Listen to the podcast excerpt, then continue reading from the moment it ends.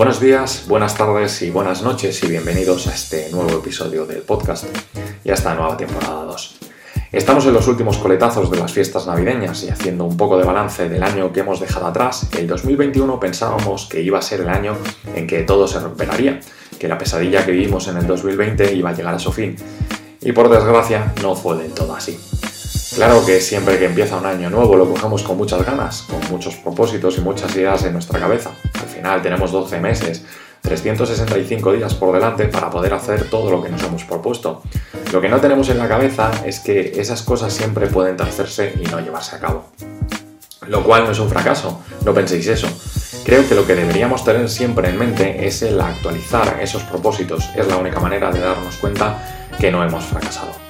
Obviamente tenemos que plantearnos cosas que sean factibles, o no, si eso que nos proponemos hacer para el año nuevo es un reto imposible, a veces es hasta beneficioso, ya que nos obligará a pelear todavía más duro por conseguirlo. Yo personalmente para este año que empezamos me he propuesto el ser feliz, y diréis, va, qué cosa más sencilla, o vaya a propósito de mierda. Pero creedme que es mucho más complicado de lo que parece. Muchas veces creemos que la felicidad reside en las cosas materiales o en los demás, cuando realmente esa felicidad depende única y exclusivamente de nosotros. Y creedme que llegar a darnos cuenta de eso y poder plasmarlo en nuestro día a día es bastante más complicado. Claro que también querría ser un poco más rico económicamente hablando al acabar el año, que me fascinaría que las cosas volvieran a la normalidad, a las cenas con amigos sin preocuparnos de las olas, solo las del mar, que el sector del turismo y de la aviación en especial retomaran números prepandemia pero como todo eso no depende de mí, personalmente, prefiero tomármelo con calma y no frustrarme por ello. Porque a medida que vaya pasando el año y vea que todo eso no se va cumpliendo, que el año va terminando y no he conseguido nada de lo que me propuse, será peor. Y luego que recorrer y ya sabéis que las prisas no son buenas compañeras de viaje.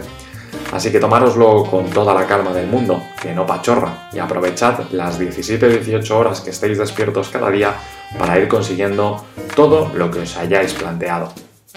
Vivid al máximo, sed felices, disfrutad de vuestras parejas o luchad por conseguir a esa persona que os vuelve locos, porque solo así llegaréis al final de año y cuando hagáis un repaso mental de lo que fue vuestro 2022, podréis recordarlo con una sonrisa en la cara, como me pasa a mí cada vez que recuerdo el 2021, que pese a mis errores y mis aciertos considero que no fue tan mal año, porque ya sabéis, si queremos y nos organizamos bien, tenemos tiempo para todo.